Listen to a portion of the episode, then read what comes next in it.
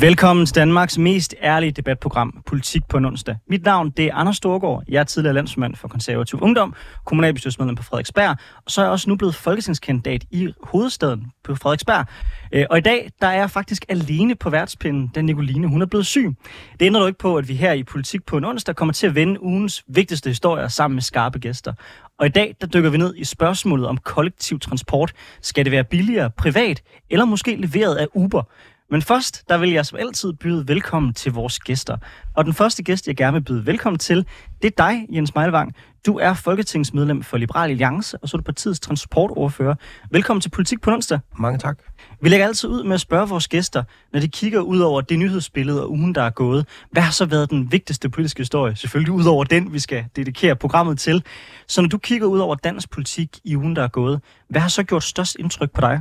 Altså, jeg må godt nok øh, ærligt indrømme, at som transportordfører, så havde jeg faktisk tænkt mig at nævne uh, den her uh, sag, vi skal debattere i dag, fordi at, det er helt okay. for, for mig der er det meget, meget vigtigt. Uh, Liberale Alliance har længe ønsket at sætte fokus på, uh, at vi skal uh, ja, tænke transport på en anden måde, og specielt det her med, at vi skal aktivere pri- privatbilismen uh, i mobilitetstanken. Og uh, derfor er jeg rigtig glad for, at transportministeren egentlig har været ude og melde det her ud, uh, om at, uh, at han sådan set er enig med Liberale Alliance, også uh, når vi taler Uber, at vi skal være tænkt på ja, lidt mere moderne i Danmark, end kun på de traditionelle transportformer, øh, som vi har haft. Så jeg havde faktisk tænkt mig at sige, at øh, det var den vigtigste øh, nyhed for mig. Det er helt okay. Hvis vi så øh, vi kommer til at dykke mere ned i, hvad det er, transportministeren har sagt, øh, og, og hvad det er for et, øh, for et spørgsmål, der ligesom er åbnet op for nu. Men sådan på et mere sådan politisk plan, hvorfor tror du, at transportministeren øh, kommer med det nu? Øh, det er jo tydeligvis noget, kan man se, der har skabt ret stort debat, også internt i regeringen. Så timing i det her, er det et tilfælde, diskussionen er blusset op, eller har det været planlagt, at transportministeren gerne vil åbne den her debat nu? Nej, men altså, det, det er jo sådan, at øh, vi står og venter på et øh, sådan ekspertpanel, der skal komme med nogle anbefalinger, og det har vi jo gjort hele sidste år, og nu skal vi vente et lille år mere på det. Og øh, stort set alt, hvad blandt andet Liberal Alliance kommer med forslag, kunne vi ikke prøve at kigge på det, øh, kunne vi ikke lave et bundfordrag for sammenkørsel og sådan nogle ting, så får vi bare at vide, at vi venter på det her ekspertpanel. og øh, på et eller andet tidspunkt, så skal ministeren også prøve med et eller andet lidt ud, eller lave sådan en prøveballon, og så tror jeg egentlig måske, det er mere eller mindre tilfældigt, at han var i, altså blev interviewet i politikken, og så siger han, at øh, ja, at han ikke udelukker noget, og det kan han jo heller ikke rigtig sige, når han har nogle eksperter til at sidde og arbejde for sig. Så jeg tror, jeg tror faktisk, det er mere eller mindre tilfældigt, det må jeg sige. Så det er i virkeligheden eksploderet lidt i hovedet på ham? Ja, eller i hvert fald, øh, jeg tror måske også, at der er nogle af journalisterne, der har strammet den lidt, altså nu er den jo så kommet ud i alle medier øh, efterfølgende, men øh, sådan, at det er ligesom er hans holdning, han har jo egentlig, som jeg ser det og læser det, sagt, at han ikke vil udelukke noget. Øh, det er sådan blevet meget fremført, som det var hans holdning, at blandt andet han vil have Uber tilbage. Og det kommer vi til at diskutere meget mere i det her øh, program. Men jeg skal også byde velkommen øh, til dig, Sofie Libert. Du er, øh, udover at være tidligere vært på det her program, jo, så er du blevet folketingsmedlem for SF, hvor du er transportoverfører. Velkommen til Politik på onsdag. Tak skal du have. Det er helt vildt spændende at stå på den her side af bordet. Ja, og som du ved, så spørger vi altid vores øh, gæster, hvad der har fyldt øh, noget for dem i ugen, der er gået. Så når du kigger ud over dansk politik, hvad har så været den største nyhed for dig? Jeg synes, der er, er mange veje at gå ned af, men jeg, jeg tror, jeg ender på sådan en, en, en lidt... Jeg snyder at tage to ting med, ikke? Øh, fordi i går var noget af det, der fyldte rigtig meget, at der er kommet nye sundhedsprofiler af ungdom, unge mistrives. Men i dag hørte jeg faktisk en lille bitte nyhed, men som jeg stadig synes taler ind i sådan en større fortælling om, øh, hvad der er brug for øh, for den ungdomsgeneration, der er lige nu, som var en lille nyhed om, at øh, man har på Arbejdermuseet lige nu en, en udstilling om kvindeliv gennem historien, og oplever nogle unge drenge komme med nogle meget voldsomt sexistiske udsagn, når de besøger den her udstilling. Hvad for nogle udsagn? Jamen, øh, altså sådan klassikere som, at øh, grunden til, at kvinder har været lavere i samfundet, er, at de er mindre intelligente, de er mindre ambitiøse, øh, de, øh, øh, ja, sådan nogle, sådan nogle meget klassisk, meget stereotype øh, kønsrolleudsagn, øh, og, og også citater øh, af, af, altså, af Andrew Tate om Harvey Weinstein og sådan nogle ting. Og det, jeg synes, at den interessante historie er, i det, er ikke, at øh, unge drenge siger bestemte ting, men det er jo sådan en lidt om, om, at vi er nået til et punkt i ligestillingsdebatten, hvor det er ret afgørende, at de unge mennesker, der vokser op og skal sådan definere sig selv og finde sig selv som køn, føler sig omfavnet af ligestillingsdebatten, og at vi lykkes med at have en ligestillingsdebat, hvor unge drenge ikke føler, at den er i modstrid til deres eksistens, og at den eneste løsning er at gå i en anden grøft, og gå i en Andrew Tate-grøft. Og, og hele den der overvejelse om, jamen, hvordan lykkes vi med at skabe en øh, rummelig ligestillingsdebat og en rummelig ligestillingsdiskussion, som handler om, at der skal være plads til alle, og som ikke handler om, at der skal være plads til nogen på bekostning af andre, synes jeg er enormt interessant og enormt vigtigt for de generationer, øh, der er unge lige nu. Og har du så et bud på, hvordan det kan opnås? Fordi det er jo selvfølgelig et, et ret nobelt mål, som jeg også... Ja. Jeg synes i hvert fald, det er svært at være uenig med dig i, at Ja. det også er, et mål. Men jeg kan, jeg kan bare tale for mig selv, når, jeg, når, jeg, når ligestillingsdebatten kommer op. Øh, så i det her program, så har vi typisk relativt øh, mange kvinder med, og jeg står som, som den eneste fyr. Og man har næsten lyst til at forlade lokalet, for man føler ikke rigtig helt, at man er en velkommen gæst i den diskussion. Mm. Så hvad kan vi gøre for at sikre, at vi får en debat, hvor begge køn har lyst til at deltage? Jamen, det er jo enormt spændende, ikke? Fordi jeg føler, når man er på Christiansborg, altså på Christiansborg diskuterer vi drenge og mænds ligestilling helt vildt meget. Men det er som om, det ikke har sat sig i den offentlige debat. Det er som om, det ikke... Øhm, øh, det har lidt. Altså, der er sådan pionerer som Herlige Svend og sådan nogen, som er rigtig gode til at tale om forskellige manderoller, øh, og, og, og ikke kun gå i sådan en grøft, der hedder den følsomme mand, for det er jo også et problem. Det er jo et lige så stort problem, hvis mænd eller unge drenge ender med at have en oplevelse af, at den eneste måde at være en rigtig mand er en følsom mand, øh, og de ikke føler sig som en... Altså, vi skal jo udvide pladsen på en eller anden måde. Og jeg tror, at løsningen er at have flere ligestillingsdebatter og have flere forskellige ligestillingsdebatter. Øh, fordi rigtig ofte kommer ligestillingsdebatter til at være øh, sådan nogle whataboutery-debatter, altså hvor nogen siger, øh, jamen kvinder har det her problem, og så kommer der en eller anden fyr og siger, ja, men øh, mænd har dårligere adgang til krisecentre, eller omvendt. Øh, og jeg tror simpelthen, vi bliver nødt til at give plads til rigtig mange forskellige kønsdebatter, øh, og måske alle sammen blive bedre til at nøjes med at tage en debat ad gangen. Jens Meilevang, jeg ved godt, du ikke er ligestillingsordfører for Liberal Alliance, øhm, men jeg vil alligevel gerne spørge dig, øh, føler du dig inkluderet af den måde, som ligestillingsdebatten foregår på i dag, øh, eller ser du lidt nogle af de samme problematikker, som Sofie taler om her? Jamen altså, øh, ja, det gør jeg, og, ja, men altså, det, stadigvæk er der jo også uenighed om, hvordan vi opnår ligestilling, og det kan vi jo høre, altså selv på vores kvindelige ligestillingsordfører er uenig med ministeren om, hvordan øh, man opnår ligestilling i, i Danmark, og øh, ja, så, så, så det er jo ikke, det er ikke så nemt, der er jo ikke noget facit på, hvordan vi, vi opnår det, altså vi er blandt andet meget mod det her tvunget barsel til mænd, øh, det er vores kvindelige øh, folketingspolitikere også, hvor nogle de tror, det er en rigtig god løsning på opnå bedre ligestilling i, i Danmark. Også øh, skal der være, hvad hedder det, øhm, kvindelige øh, bestyrelsesmedlemmer, øh, skal der være lige, lige mange kvinder og mænd i C20 eller C25 virksomheder. Øh, det er vi jo også imod. Vi tror ikke, det er vejen til at nå til ligestilling. Så jeg, jeg synes bare stadigvæk, at vi er jo ikke enige om, hvordan vi opnår øh, resultatet, men vi er alle sammen enige om, at vi skal have øh, ligestilling i Danmark. Øh, der er også øh, nogen, der synes, vi er meget, meget langt fra, og jeg synes egentlig, vi er kommet rigtig øh, godt på vej, og der er sket rigtig meget de sidste øh, ja, 25 år. Øh, og jeg tror også, der er en grænse for, hvor, at vi, om vi kan opnå 100% ligestilling. Vi er jo forskellige, og nogen vil prioritere noget, og nogen vil prioritere noget andet, og det sådan skal det også være. Jeg, jeg bider, bider mærke i mange af de eksempler, du nævner der. Det er sager, hvor det borgerlige Danmark er uenig med de forslag, som Venstrefløjen kommer med. Tidligere i det her program, der har vi diskuteret spørgsmål om, om hvorvidt det borgerlige Danmark nogle gange kommer lidt i defensiven på det her spørgsmål. Øhm, er vi som borgerlige politikere for dårlige til at komme med borgerlige bud på, hvordan vi opnår en bedre ligestilling? Jamen, jeg tror lige så meget, det altså, øh, altså måske, at vi anerkender på en eller anden måde mere, at, øh, at vi er forskellige. Og altså, vi opnår ikke 100% øh, ligestilling, og der er mange grunde til i gamle dage, at øh, der ikke var så mange kvinder i, i, i topledelser og så videre. Jeg synes, de fleste barriere for det er brudt ned. Altså, alle har de samme muligheder for uddannelse. Der er ikke en forventning om, at nogen skal blive hjemme og arbejde, eller der er ikke nogen, der får at vide af sin far, ja, du må ikke tage en uddannelse, eller et eller andet. Så nogle ting, som det var for ja, mange år siden. Og, sådan nogle, og det er egentlig for os, at det er vigtigst at få brudt de barriere ned. Og nu, er, nu synes jeg egentlig, at vi er kommet rigtig langt hen ad vejen øh, øh mod målet. Øh, nu er det også op, ja, nu skal vi også acceptere, at vi er forskellige. Og der er altså, altså jeg kender jo ja, rigtig mange familier, der har børn. Og der er altså øh, måske flere kvinder der, der synes, det er, der, der gerne vil prioritere at være på længere barsel end mændene. Og, øh, og, det, og det må man også acceptere. Øh. Så ligestillingskampen er i virkeligheden slut, den er vundet. Ej, det vil jeg ikke sige. Der er stadig noget, man kan, man kan, man kan gøre, men vi er kommet rigtig godt, øh, godt på vej, det vil jeg sige. Altså, det, det er jeg jo helt grundlæggende uenig i, men jeg tror også, det jeg synes er... er fordi en ting er, jeg, jeg er med på, at, at øh, Jens og jeg er jo enige om mange af de der sådan, juridiske ligestillingsting. Er der brug for, at vi som politikere går ind og gør noget?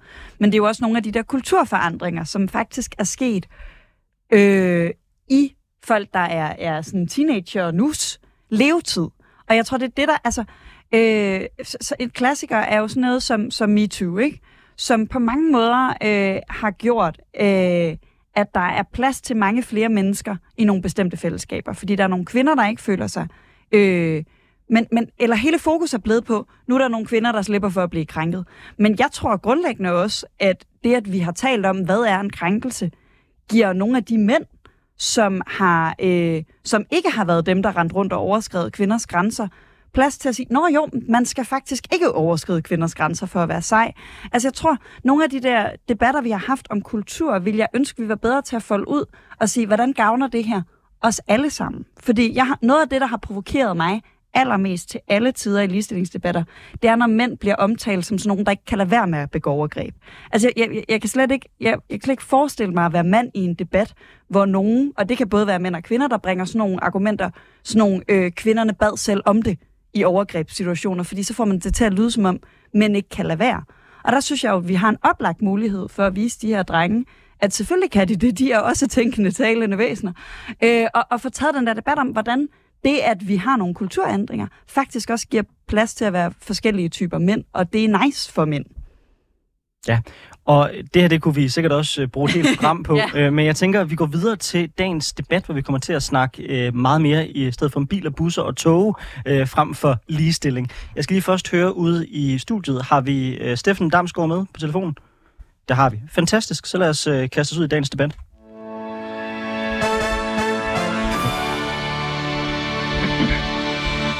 Du lytter til Politik på onsdag med Anders Storgård, hvor vi i dag har besøg af Jens Meilvang, der er folketingsmedlem for Liberal Alliance og transportoverfører.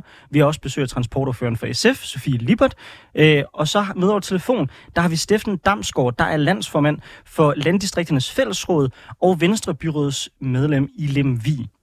Siden coronakrisen, der er der kommet 250.000 flere biler og 15% færre passagerer i den kollektive transport. Priserne på den kollektive transport har også taget et hak op. Eksempelvis steg priserne den 21. januar med over 10 procent for rejsende med rejsekort landet over. Og samtidig der er busruter i en årrække blevet lukket i landdistrikterne.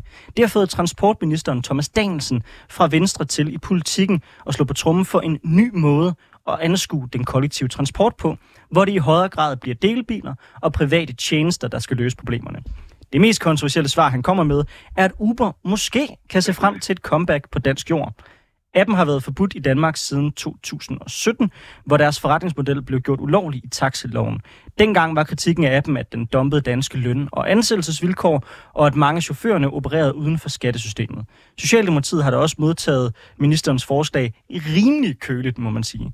Socialdemokratiets skatteordfører Anders Kronborg, han udtaler for eksempel til Ekstrabladet, at ministeren skulle tænke sig bedre om, og at Uber er i min verden en udansk forretningsmodel, vi så, at Uber skabte en skæv konkurrence.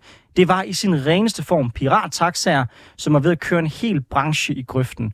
Uber er klokkeklart social dumping og en negativ spiral mod bunden, siger altså Anders Kronborg fra Socialdemokratiet. Jens Meilvang fra Liberal Alliance, I var i sin tid øh, rigtig store modstander af, at man gjorde appen ulovlig. Er Uber løsningen på færre busruter og stigende priser i den kollektive transport? Øh, det er ikke, øh, det er, det er en del af løsningen, men altså man sige, altså, jeg tror, det der skal løse øh, de der busruter, der lukker ned, fordi der ikke passerer nok, det tror jeg altså mere, det er sådan noget samkørsel, altså noget ala Navigo og så videre.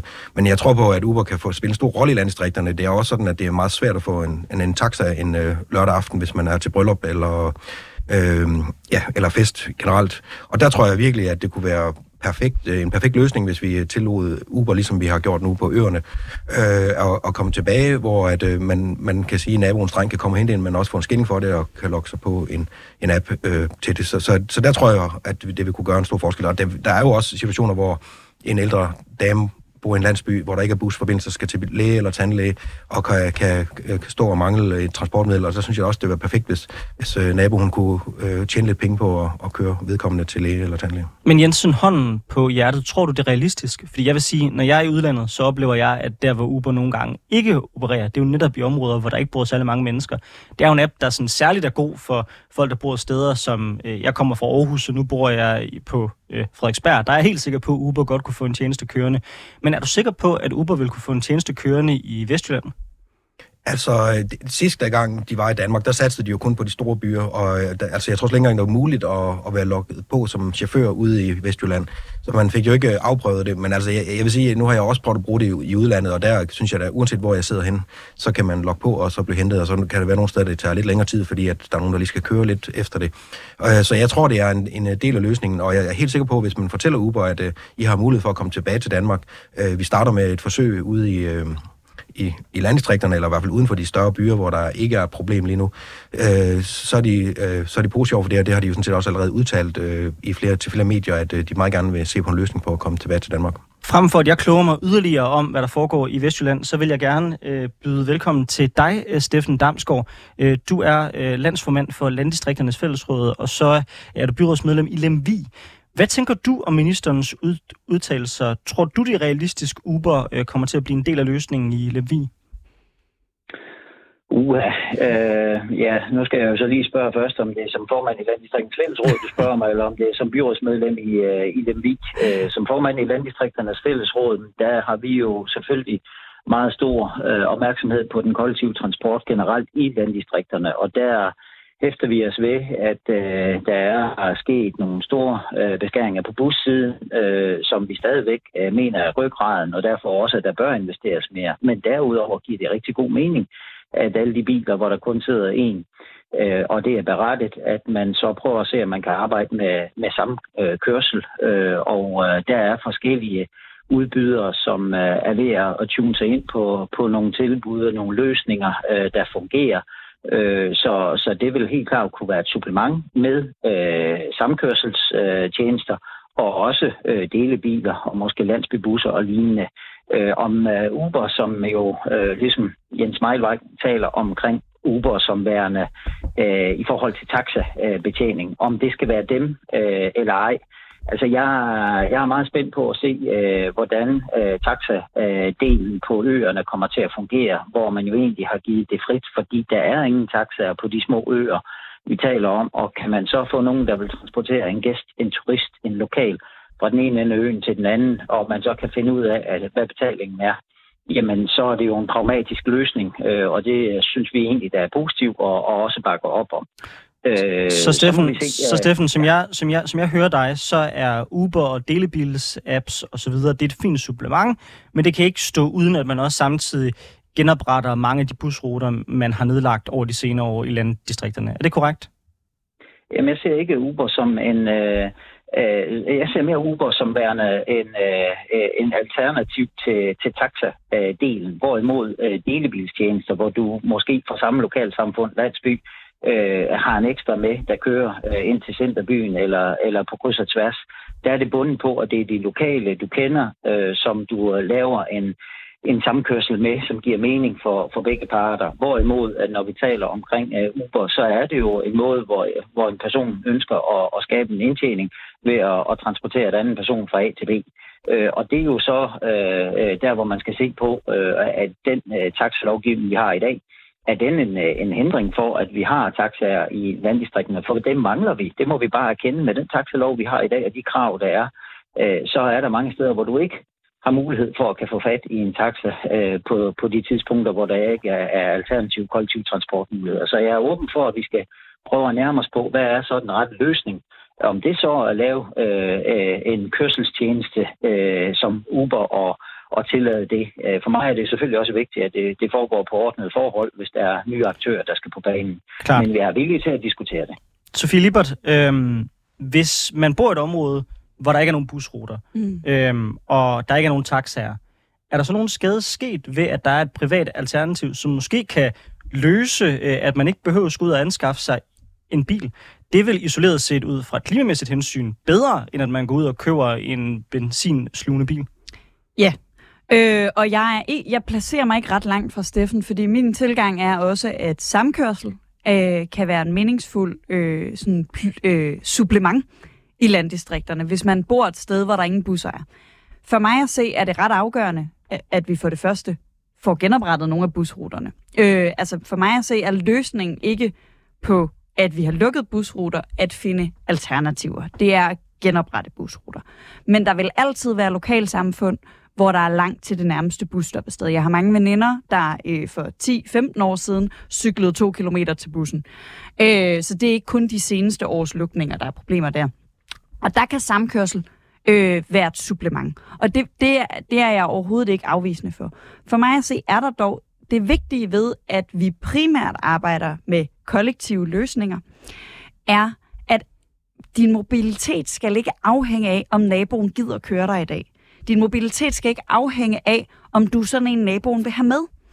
Øh, og det er ligesom to faktorer, som, som er ret afgørende. Vi skal ikke stå i en situation, hvor der er nogen, der øh, har brug for at komme på arbejde hver morgen, øh, men ikke ved, om de kan, fordi de afhænger af øh, en samkørselsordning eller en, øh, en, en Uber-ordning. Øh, og tilsvarende, vi skal heller ikke stå i en situation, hvor fordi man har øh, et, hvad ved jeg, et arabisk klingende navn, eller man er grim og dum, eller man er øh, blevet uvenner med naboen, at så har man ingen mobilitet. Mm. Øhm, ja. Så den ene del, du er bekymret for, det er diskrimination, men den anden del i forhold til, du er, du siger, det er afgørende, at der er et kollektivt net, som man mm. altid kan hoppe på. Er det ikke lidt spild af ressourcer, at man bruger enormt mange penge på at opretholde måske nogle ruter, hvor der nærmest ikke er nogen passagerer? Altså i, i sidste ende, så er det jo et valg mellem, om man skal opretholde en busrute, eller måske lukke en skole, eller noget mm. helt tredje. Det er, jo, det er jo et valg, ikke om man vil have en busrute eller ej, men om man hellere vil bruge pengene på noget andet. Ja. Så er, er du så ikke bekymret for, at man bruger enormt mange ressourcer på at sikre, at, det, at man har tæt til kollektiv transport alle steder i landet, også de steder, hvor der ikke er nogen passagerer til busserne? Altså, steder, hvor der ikke er nogen passagerer, skal der selvfølgelig ikke være, men, men steder, hvor der måske er 10 passagerer hver morgen og 10 passagerer hver aften, øh, eller eftermiddag, i, øh, der synes jeg, det er vigtigt, der er et tilbud. Det behøver måske ikke være en kæmpestor bus, men det er der nogle andre, der er klogere på end mig, hvad der er den mest økonomiske og klimavenlige løsning der. Men, men for mig at se, så er, øh, så er det velfærd, at alle har ret til mobilitet og derfor er det en prioritering. Men det er rigtigt, det er en prioritering. Nu siger du, luk skoler. Altså, øh, for, der, der er jo mange forskellige øh, ting at prioritere. Nej, det optimale er selvfølgelig ikke at lukke en skole for at bevare en busrute, men jeg vil sige, der er mange ting, øh, regeringen bruger penge på lige nu, som SF gerne oh, havde set, ja, ja. men ikke brugt penge på, og til gengæld ført dem ud i regioner og kommuner, ikke? Så, så, jeg siger bare, når man, når man sidder i en kommune, som jeg gør, så ja. ved man, at, at, at i, i sidste ende, så er det valget mellem handicappede børn, skole eller en busrute. Og, det og så, så forstår jeg godt, man måske siger, okay, busruten, hvor vi ikke har særlig mange passagerer, måske ikke lige der, jeg vil prioritere mine midler. Og det er måske min vigtigste pointe i det her. Jeg synes, vi har brug for at tage nationalt ansvar for mobilitet. Øhm, fordi vi har så stor en skævhed nationalt lige nu. Altså, øh, mobilitet er næsten rentabelt i byerne. Altså, at have busser og metro og sådan noget er næsten rentabelt, fordi der er så vanvittigt mange passagerer. Men det kan jo ikke passe, at man kun har ret til transport, når man bor i byerne.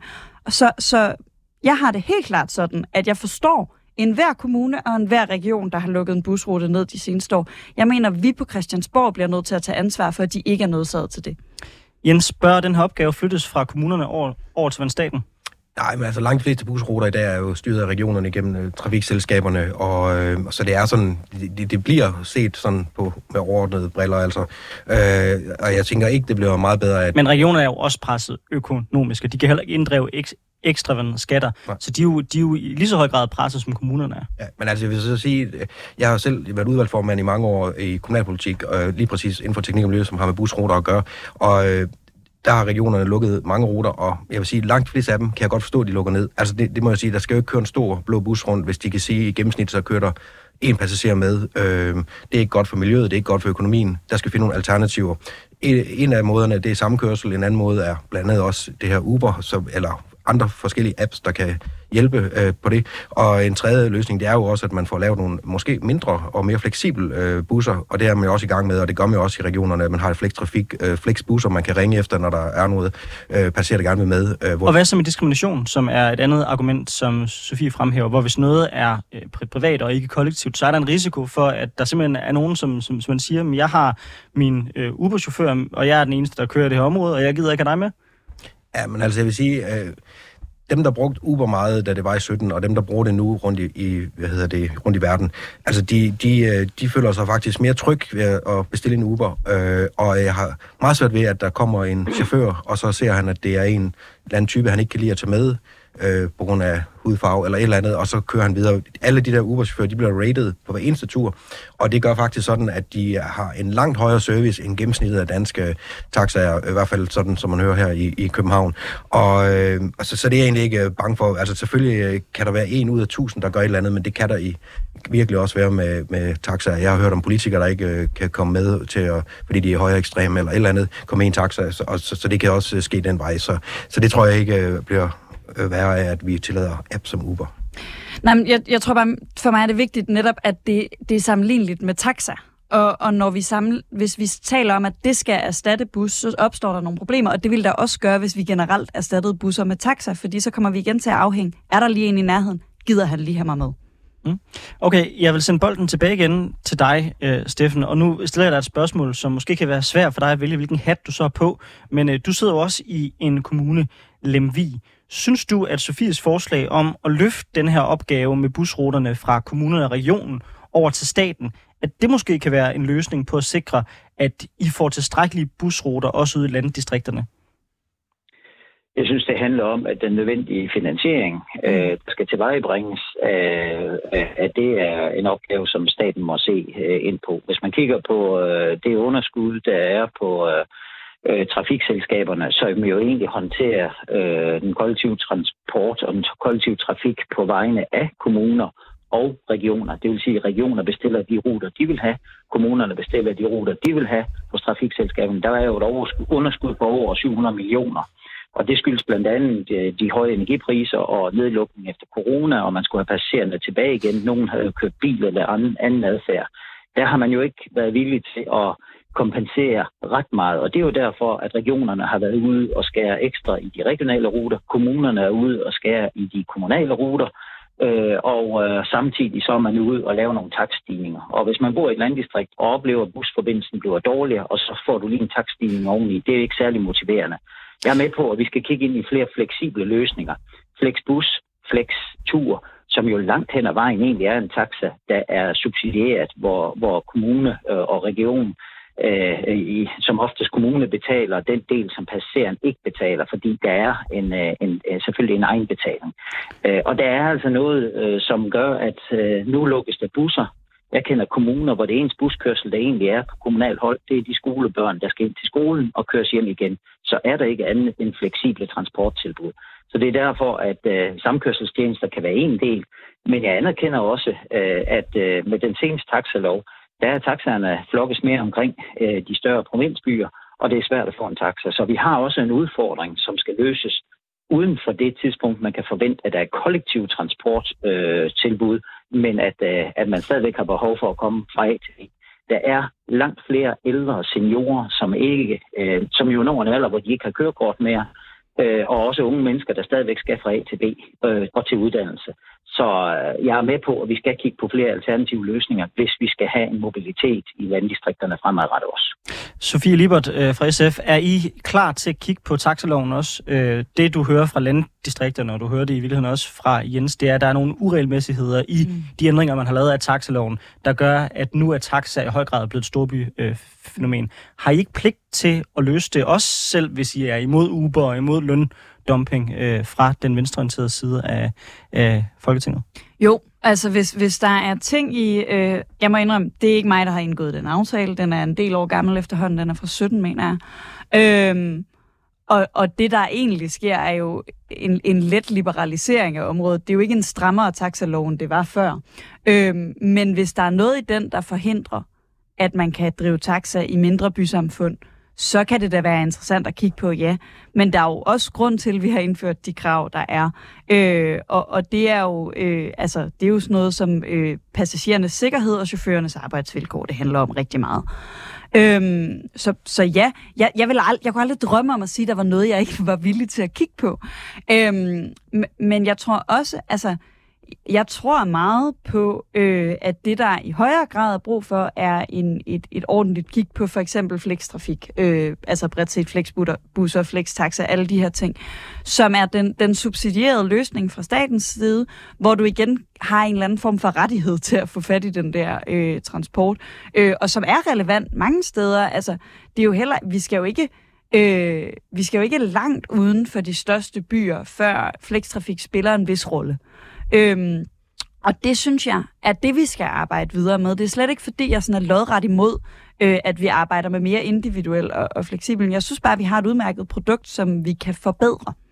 Jens, øh, kan, kan flekstrafik, kan det løse de udfordringer, som vi står overfor, også uden for de store byer? Altså, det er i hvert fald det, der har været brugt som løsning indtil nu. Øh, men øh, der håber jeg da så også, at det her ekspertpanel, vi står og venter på, de kommer med nogle øh, flere løsninger. Fordi altså, det, det løser noget af det, men, men stadigvæk, det, det er jo lidt ufleksibelt. Altså, som jeg husker det, så kan man ikke helt vide, hvornår man kan blive hentet. Og man, det vil sige, at man skal bestille i god tid, hvis man har en aftale. Og man kan også risikere, at øh, de, kan man ikke også risikere, at de tager nogen andre med på vejen. Ja. Og øh, så er der det her med, at man, øh, det, det lukker ned omkring klokken 11, så man kan ikke bruge det som en decideret taxa, hvis du skal til et bryllup eller ja, til en fest generelt.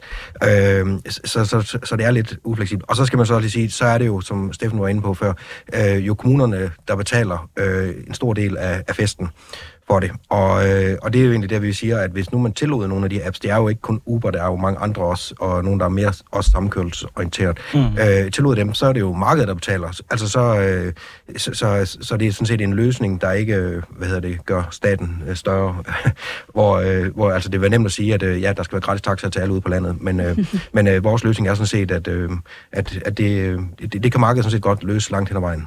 Steffen, øh, er det vigtigt for jer i landdistrikterne, øh, hvorvidt det er det offentlige og det kollektive, eller det er det private, der leverer løsningen?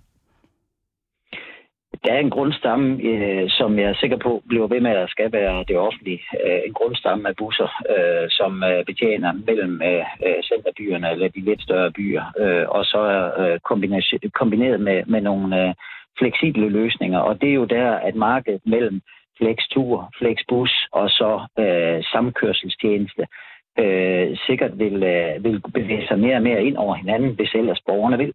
Øh, og, øh, og så er det jo øh, den sidste del, vil vi så se, at selve kørselstjeneste, altså folk, der kan se en forretning i det, øh, og, og jeg tror, at, at det, der nok handler om, det er, at, øh Øh, at nogle af de der kørselstjenester øh, stilles der, eller kan man jo vælge at stille færre krav til med øh, ikke taxameter, ikke sædeføler og alle de der ting, som jo så også gør, har du mindre omkostning på bilen, så kan du også øh, måske nøjes med at køre færre timer og få tingene til at, at hænge sammen, så det bliver måske bare en, en, en deltidsbeskæftigelse, eller hvad man nu skal kalde det. Det korte og det lange, det er, at øh, ud over busserne og ud over flex, Øh, den fleksible transportløsning, så, så skal vi også se ind i andet. Om det så bliver samkørselstjenester, delebiler, delebusser, øh, landsbybusser, eller om vi også ser kørselstjenester, det bliver spændende at følge. Øh, jeg tror, at vi får en kombination øh, af det hele i en eller anden omfang. Jeg bliver nødt til også bare at sige, jeg har også meget lidt tillid til, at markedet har tænkt sig at løse ret meget af det her i landdistrikterne. Altså, jeg, den, Ubers tidligere chef var ude og sige, at, at vi kunne knap nok få det til at køre rundt i Roskilde. Øh, og, og det er bare, der skal gøres meget, før at det er en rentabel business at hente nogen en gang hver lørdag øh, til et bryllup.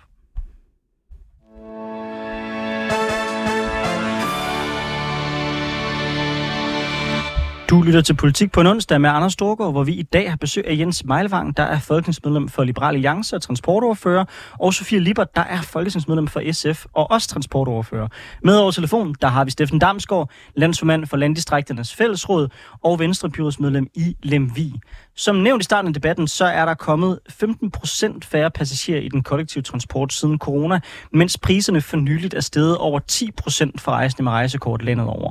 Og over de sidste 15 år, der er priserne på kollektiv transport faktisk steget 15 procent mere end privatbilismen. Spørgsmålet er, hvorvidt der er brug for offentlig støtte for at få priserne ned. Jens Meilvang, mange taler om, at vi skal have flere over i den kollektive transport for at løse klimakrisen. Bør staten øge støtten til kollektiv transport for at få priserne ned? Altså ikke sådan i udgangspunktet. Altså vi bruger faktisk rigtig mange penge, også i forhold til andre lande på, på kollektiv transport i, i Danmark, og selvom vi er et, et lille land. Øh, jeg vil sige, at vi skal tænke anderledes. Altså nu blandt andet med DSB. Jeg, jeg synes, det er grotesk, at det er dyrere at flyve, øh, eller billigere at flyve til Aalborg fra København, end at tage toget. Altså det, det, det, det, går jo ikke. Og der, der må altså være noget effektiviseringsmuligheder ved DSB. Og vi for Liberal Alliance, vi tror på, at øh, vi skal have lavet noget mere konkurrence på det. Øh, de private øh, hvad hedder det, ja, togudbydere øh, rundt i Europa øh, vil gerne byde på dansk infrastruktur eller toginfrastruktur, og vil gerne tage nogle af, hvad hedder det, øh, af ruterne fra, fra DSB, men det er ligesom om, at man skal opretholde det her statsmonopol, som ingen incitament har til at gøre det billigere og bedre, fordi det næste ting, det er jo ikke bare, at det skal være billigt, de skal også komme til tiden. Jeg hører rigtig mange, der ikke tør at tage toget ind til København, hvis de har et vigtigt møde, for de ved ikke, om det, det kommer til tiden, så de vil tage bilen for at være helt sikker på at, at nå det. Og det går altså ikke. Og det tror vi for Liberale Alliance, at det kræver noget mere konkurrence øh, til, til netop øh, ja, DSB. Jeg lover, jeg lover et hele spørgsmål om udbud øh, af DSB, det kommer vi tilbage til i programmet her. Øh, men hvis vi ser udelukkende på de busruter, vi har diskuteret tidligere, kan der der være behov for, at staten kommer med en portion penge? Øh, nu talte Steffen tidligere om, at der var en mango, hvis ikke jeg tager meget fejl, på 700 millioner, øh, som manglede at blive finansieret for at kunne sikre, at det busnet, vi har i dag, det kan opretholdes. Skal de penge findes gennem besparelser, eller skal de findes ved i Folketinget eller kommunerne og regionerne kommer med flere penge til den kollektive transport? Altså jeg vil sige både og, men jeg mener også, at Folketinget de kom med sådan en, øh, eller det gjorde de på et tidspunkt med sådan en uh, hjælpepakke til det, men ikke selvfølgelig ikke uh, fuldt kompenseret for de højere priser, men altså det er jo altså sådan, at for en, der er bilist og bruger sin bil hver dag, er det også blevet dyrere, altså benzin og diesel er også blevet dyrere for vedkommende, uh, så, så man bliver også nødt til at, ligesom at følge uh, markedet, uh, også i den kollektive uh, transport, uh, og man kan ikke komme til altid at kompensere for, for alting.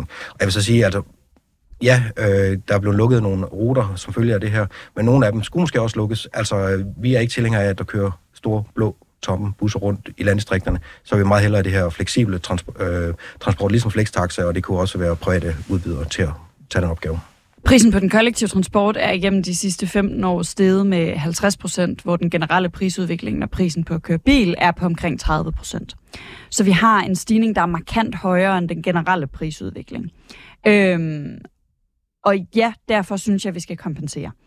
Jeg forventer ikke, fordi når jeg siger det til transportministeren, så siger han, vi kan ikke bruge 800 millioner om året på at kompensere for det Og det tror jeg heller ikke bliver nødvendigt. Fordi jeg tror faktisk, der er gået spiral i det her. Så når vi hæver priserne, så forlader flere den kollektive transport, og så bliver underskuddet endnu større, fordi der kommer færre billetindtægter. Øhm, vi forventer faktisk, når man lytter til eksperter, forventer man et fald i passagerer på cirka 10 procent, hvilket svarer til prisstigningen, hvilket vil sige, vi får ikke noget ud af den her prisstigning. Og derfor er jeg interesseret i, at vi på en eller anden måde arbejder med, især på de mellemlange og lange ruter, og få prisen så langt ned, at flere får lyst til at tage den kollektive transport, så vi faktisk får flere billetindtægter. Blandt andet i nogle af de busser, hvor der er plads til flere. Fordi når jeg kører i 5C klokken halv ni om morgenen i København, så er det klart, så er der ikke flere, plads til flere passagerer. Men kører man uden for København og Aarhus og Odense, så er der plads til flere passagerer. Vi ville kunne få flere billetindtægter ved, at billetprisen potentielt var lavere. Steffen Damsgaard, jeg synes, det er en interessant tanke, som Sofie Libert kommer med her. Hvis vi nu brugte nogle midler fra statens side på at sænke priserne øh, på busserne, også ude, i, øh, ude hos jer, ude i landdistrikterne. Tror du så, at det vil gøre, at der vil komme nok passagerer, til man vil kunne opretholde mange af de ruter, som i dag bliver nedlagt?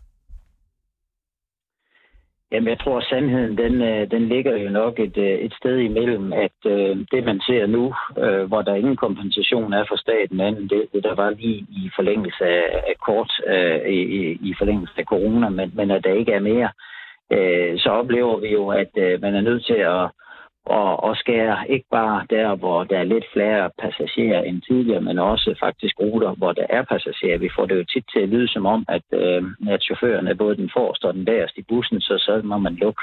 Og det er vi jo enige i, at er der ikke nogen, der sidder i bussen, så, så skal man jo finde en alternativ løsning. Men, men vi er bare nået derud, hvor produktet eller ydelsen, som det er at køre med bussen, øh, er blevet øh, for dårlig øh, mange steder. Det vil sige, at der er for lang tid mellem hver afgang, øh, og også at, øh, at man øh, oplever nogle, op, øh, nogle, nogle ruter, som, øh, som du har lagt om for at skal nå mere, og dermed at øh, du har for langt hen til, hvor, hvor bussen er øh, og så skal du samtidig betale ekstra.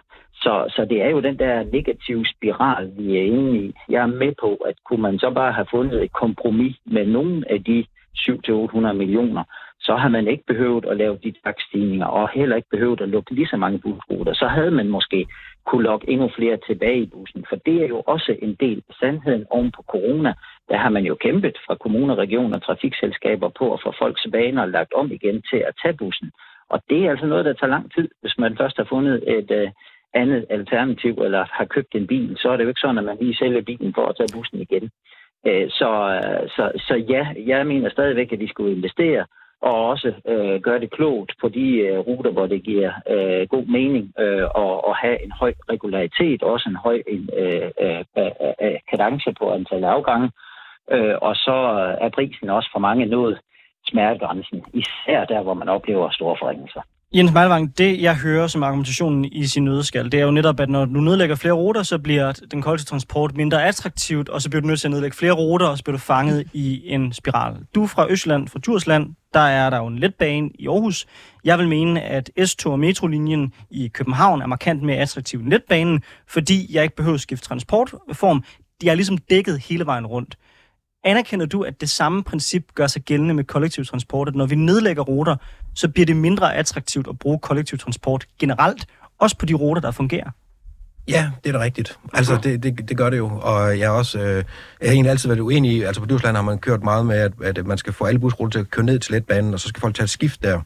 Øh, det har været meget stor modstander af selv, altså fordi jeg ved, hvor, altså selv hvis jeg skal skifte flere gange på min rute, øh, hvor mindre attraktivt det bliver for mig så at tage kollektiv øh, trafik.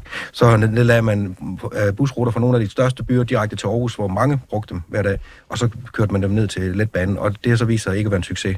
Mm. Øh, og, det, og det er noget af det, som, Øhm, altså, ja, det er nogle af de erfaringer, man i hvert fald har fået fra Djursland af, at, øh, at øh, det, det, sådan skal man ikke gøre det. Så vil jeg godt altså lige vende tilbage til altså det her med, øh, det, det lyder lidt på nogen som om, at man kan opretholde øh, en kollektiv transport, som vi havde for 40 år siden. Der skal man altså lige huske, at øh, altså, der var højst én bil i hver husstand, og måske brugte manden på arbejde, og måske brugte de slet ikke bil. Der tog alle bussen, når de skulle ind på arbejde og, og så videre. I dag har alle jo en bil, og rigtig mange har to biler og øh, har slet ikke brug for kollektiv transport. Og det gør jo, altså, vi, kan, vi kommer aldrig tilbage til det, vi var engang ude på Djursland eller ude på øh, i Vestjylland. Øh, fordi at, øh, at folk de transporterer sig selv, og, øh, og det er heller ikke så slemt, som, man, altså, som, som mange går og siger, at man kører øh, i sin bil. Altså, vores biler bliver grønnere og grønnere, og den strøm, vi bruger til vores elbiler, bliver grønnere og grønnere. Så vi i Liberale Alliance er heller ikke så bange for, at man har sin egen bil, som måske Sofia er. Nu skal jeg ikke svare på hendes vegne, men hun står i hvert fald med fingrene i hvert nu. Øh, vi, vi vil sådan set også gerne understøtte, at, øh, at det, det er også en frihed at have sin egen bil, altså så man ikke skal vente på mm. den her blå bus, der ikke kommer længere. Jeg synes, det er super rimeligt, at man har en bil. Øh, jeg, jeg kunne ikke selv drømme om at køre en bil, købe en bil, men det er også fordi, jeg øh, aldrig har boet øh, mindre i bysamfund end øh, inden for Ringvejen i Aarhus. Jeg har boet i Aarhus og København. Øh, og, og der synes jeg ikke, det er meningsfuldt at erhverve sig en bil. Der synes jeg, at delebiler er fint, men jeg forstår udmærket, at man vil have en bil, hvis man bor uden for de større byer. Men når flere og flere får biler, opstår der mere og mere trængsel, og med det bliver bilen, uagtet hvor grøn den er, faktisk også et mindre attraktivt transportmiddel. Jens sagde tidligere, at folk ikke tør tage toget ind til København, fordi, og så tager de bilen, fordi de er i tvivl om, de kommer for sent. Jeg har det omvendt. Altså, jeg tager nogle gange øh, med min fars bil øh, fra Lyngby til Aarhus, øh, og det kan tage alt mellem 3 og 4,5 timer, sådan fredag eftermiddag. Hvorimod toget tager med al sandsynlighed to timer og 47 minutter, tror jeg det er, et lyntog tager mellem København og Aarhus. Og ja, der er nogle enkelte af dem, der er forsinket, der er nogle enkelte af dem, der er aflyst, men min sikkerhed på at komme frem, i hvert fald inden for en marken et kvarter, er meget højere med toget. Og det er jo fordi mange flere har sat sig ud i bilen. Og det skaber vanvittigt meget trængsel, og det skaber problemer for alle dem, der er oprigtigt afhængige af deres bil, at vi andre sætter os ud i bilen, fordi det er behageligt. Altså det skaber trængsel for øh, folk, der bruger deres bil til arbejde, altså håndværkere. Det skaber trængsel for øh, ambulancer. Det skaber trængsel for alle mulige mennesker. Og jeg ønsker mig, at flere har lyst til at vælge bilen fra, for at give plads til dem, der ikke har et alternativ til bilen. Jamen, øh, det, du har jo ret i, i det sidste, at der er meget trængsel i København, men jeg må også konstatere, at jeg tror, at 19 ud af 20 biler, der sidder en i hver bil. Mm. Og det er sådan noget, jeg godt kunne tænke mig at arbejde med, at give et incitament til, at, at øh, folk de øh, kører noget mere sammen. Og vi for Liberale Alliance, vi kunne godt tænke os at foreslå, at man havde et meget højt bundfradrag ved samkørsel, så man faktisk kunne modtage penge fra sine medpassagerer, uden at man øh, bagefter skulle redegøre det over for skat og bruge masser af tid på det. Der er faktisk mm. mange, der øh, holder sig igen med at tage folk med, fordi de øh, egentlig er bange for, øh, hvad hedder det, hvad man får efterskat på det, og hvordan man præcis regner ud, hvor mange penge man må tage, fordi det er noget med, du kun lige præcis tage det, det koster at køre, men ellers så skal du betale øh, skat af det. Det er noget, det hører fra Nabo Go blandt andet. De tror, de kunne få mange flere kunder, øh, hvis øh, man havde et højt bundfradrag, så man ikke skulle bøvle med det.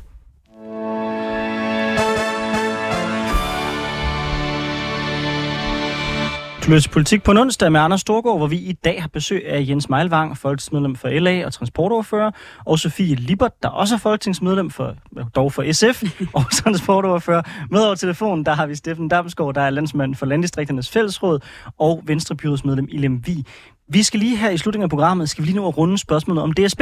For i december, der indgik transportminister Thomas Danielsen en 10-årig aftale med DSB, hvilket betyder, at den offentlige virksomhed skal stå for det danske tognet de næste mange år. Men aftalen var sidste udkald for en ny EU-lovgivning, tvinger nemlig Danmark til at sende opgaven i udbud. Det betyder, at det fremtidigt kan blive en privat leverandør, såsom Arriva eller måske endda tyske Deutsche Bahn, som kommer til at stå for det danske tognet. Sofie Libert, mange danskere udtrykker en frustration over både service og pris for DSB. Mm. En tur til Aarhus koster vel omkring 400 kroner. Øh, for mig er det en dag uden pladsbillet. Vil det ikke være en god idé at teste, om DSB virkelig er den bedste og billigste leverandør? Jeg tror ikke, du har kørt tog siden priserne steg midt i januar. Jeg tror, vi er på 450 kroner. Men øh, jo, det er det. Øh, og, øh, og det har vi ikke noget valg. Altså, vi har ikke noget valg jo nu. Vi skal teste, vi skal sende det i udbud.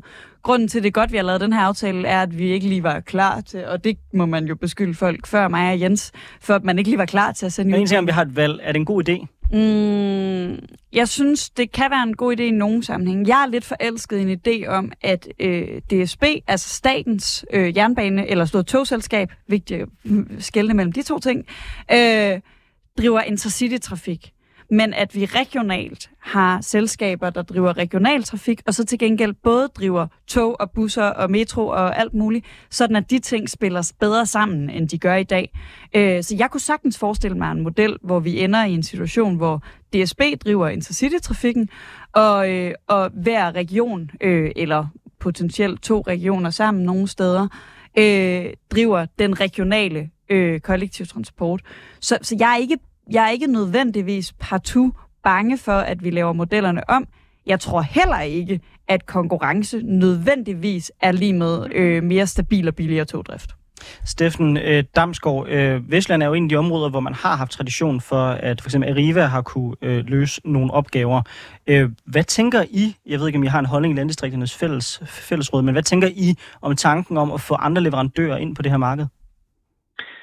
Jamen, øh, det handler jo om, at man øh, i udbud får stillet de, øh, de rigtige krav øh, til øh, det øh, udbud, eller til den leverandør, der, der skal køre togene. Altså, når der er en EU-lovgivning, så er vi jo nødt til at følge den. Sådan, sådan er det jo. Øh, og, og ja, øh, det, der sådan set det mest vigtige for mig, det er, at at, øh, og for mange andre rundt i landet, det er, at man øh, kan komme på de lange stræk, uden at skal lave for mange skift. Mm. Øh, uden at det skal handle om mig øh, personligt, så må jeg jo sige, når jeg skal til København fra Lemvig, så, så kører jeg til Fredericia, øh, i stedet for at tage tog fra Struer, for der er alt for tit, oplever man, at øh, den, der der rutebetjener øh, strækningen Struer øh, og til, til Vejle, øh, at der er forsinkelser, og så når man skal skifte toget, øh, fordi at der er nogle af togene, der er elektrificeret, og andre ikke er, øh, men så oplever man i nogle sammenhæng, at så når man ikke lige de tog, man skal, og så er det den næste afgang. Man kunne måske godt leve med, at det var 5 eller 10 minutter forsinket på hele strækningen, hvis man vidste, man kom frem.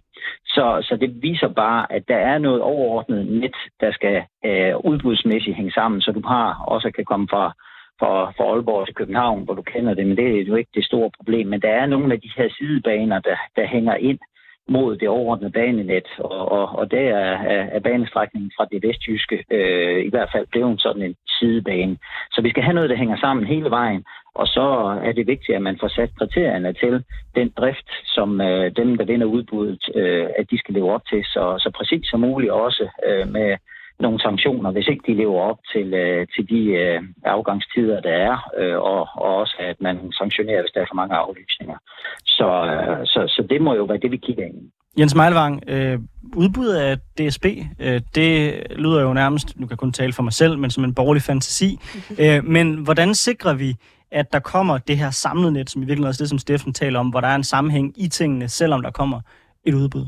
Jamen altså, det er jo bare at lave et ordentligt forarbejde på det. Øh, I princippet er det jo ikke svært for en privat, og, og selvom det er flere forskellige private leverandører, hvis øh, de bare lever op til det, der står i kontrakten, og vi så fra statens side får lavet en ordentlig kontrakt. Så det er, altså, det er jeg slet ikke bange for. Det kan man i alle mulige andre lande, og øh, det vil vi også kunne i, i Danmark. Øh, jeg er jo helt enig i intentionen, men jeg mener bare ikke, at, at der skal et statsmonopol til for at kunne løse den opgave. Det vil private også kunne gøre. Men jeg tror, det er vigtigt, at... Nej, jeg, jeg har ikke noget behov for sådan at, at tage den store ideologiske, skal det være staten, der ejer selskabet eller ej.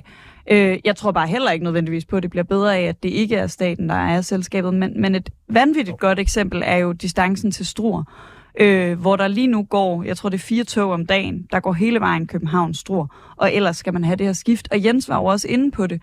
Vi bliver nødt til at, at have noget, der er nogen, der har ansvaret for de der vildt lange ruter i hvert fald, fordi skift er en barriere. Jens og jeg kæmper meget for direkte tog fra Aarhus til Hamburg igen, fordi der er blevet indført et skift i Kolding, og det betyder sindssygt meget for ens oplevelse af turen, at man skal stresse over et skift, øh, så, som der også blev nævnt.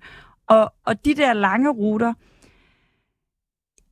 det er bare sindssygt vigtigt, at de stadig bliver prioriteret, og vi ikke ender i en situation, hvor det er fordi det for nogle fordi det åbenlyst ikke er ret mange mennesker, der skal helt fra København til Struer, måske ville være mere rentabelt at lave det skift, at det ikke ender med at være sådan, fordi det er nogle private aktører. Vi skal stille ja. nogle krav i det udbud til, at de helt lange ruter stadig findes. Ja, det vil man selvfølgelig også gøre. Og man vil jo ikke øh, have sådan en kontrakt åben, at uh, de private bare kan lukke det ned, de ikke har lyst til. Altså, de, de skal jo byde ind på driften af nogle ruter, som vi gerne vil have dem, og vi vil selvfølgelig ikke forringe dem. Uh, og så er jeg da sikker på, at de kan gøre det mindst lige så godt som et uh, statsmonopol som DSB, som overhovedet ikke har nogen incitament til at gøre det bedre, eller billigere, eller mere punktligt. Altså, det, der synes jeg måske mere et privat, eller det ved jeg jo, et privat virksomhed, de har hånd på kogepladen. Øh, vi får en bod, hvis vi ikke kommer til tiden, og, og så videre. Og har måske også et grund til at gøre det godt, og, og gøre det mere attraktivt at få nogle flere kunder ind, hvis nu de kunne tjene lidt ekstra på at få flere kunder ind. Og det synes jeg kunne være rigtig spændende at arbejde med, at man faktisk prøver at konkurrere på punktlighed og service. I dag er det bare lidt som om, at statsmonopolet DSB, de, øh, de har en opgave, og den, øh, den løser de bare. Jeg bliver nødt til bare lige at sige, at det, det er ikke et monopol. Vi har fire jernbaneselskaber i Danmark i hvert fald. Øh, og, men det er rigtigt, DSB står for langt hoveddelen af driften, men der er tre andre jernbaneselskaber, som, som driver øh, gode øh, jernbaner øh, og, og ligger cirka på niveau med DSB. Der, eller ikke, undskyld, togselskaber. Der er et jernbaneselskab, det er Bane Danmark, men togselskaber, som, som driver togdrift i henholdsvis Vestjylland, Nordjylland og Nordsjælland. Men det er jo stadigvæk et monopol, når der ikke er udbud på det, på det, på det område. Det er jo fint nok, der er kun udbud har, på nogle strækninger, ja. Det er jo fint nok, at man, at man har andre selskaber, der opererer i andre områder, men monopolet mm. er der jo stadig på de strækninger, som man ja. har, ikke fordi det ikke har været udbud. Vi har indgået kontrakt med DSB på en række strækninger, ja. Uden udbud, ja. Ja, uden, ja.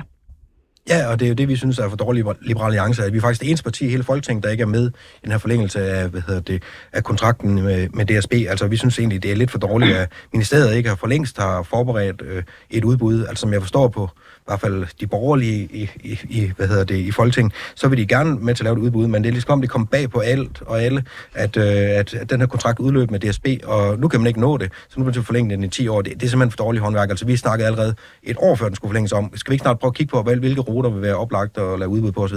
Og det er overhovedet ikke kommet videre, de er, så vidt jeg ved, ikke engang fået holdt et møde nu om, øh, hvad der er muligt. For jeg ved der jo, der er nogle af dem, der er gået med i den her aftale om forlængelse, der er blevet lovet, at, at så skal vi begynde at kigge på eventuelt udbud.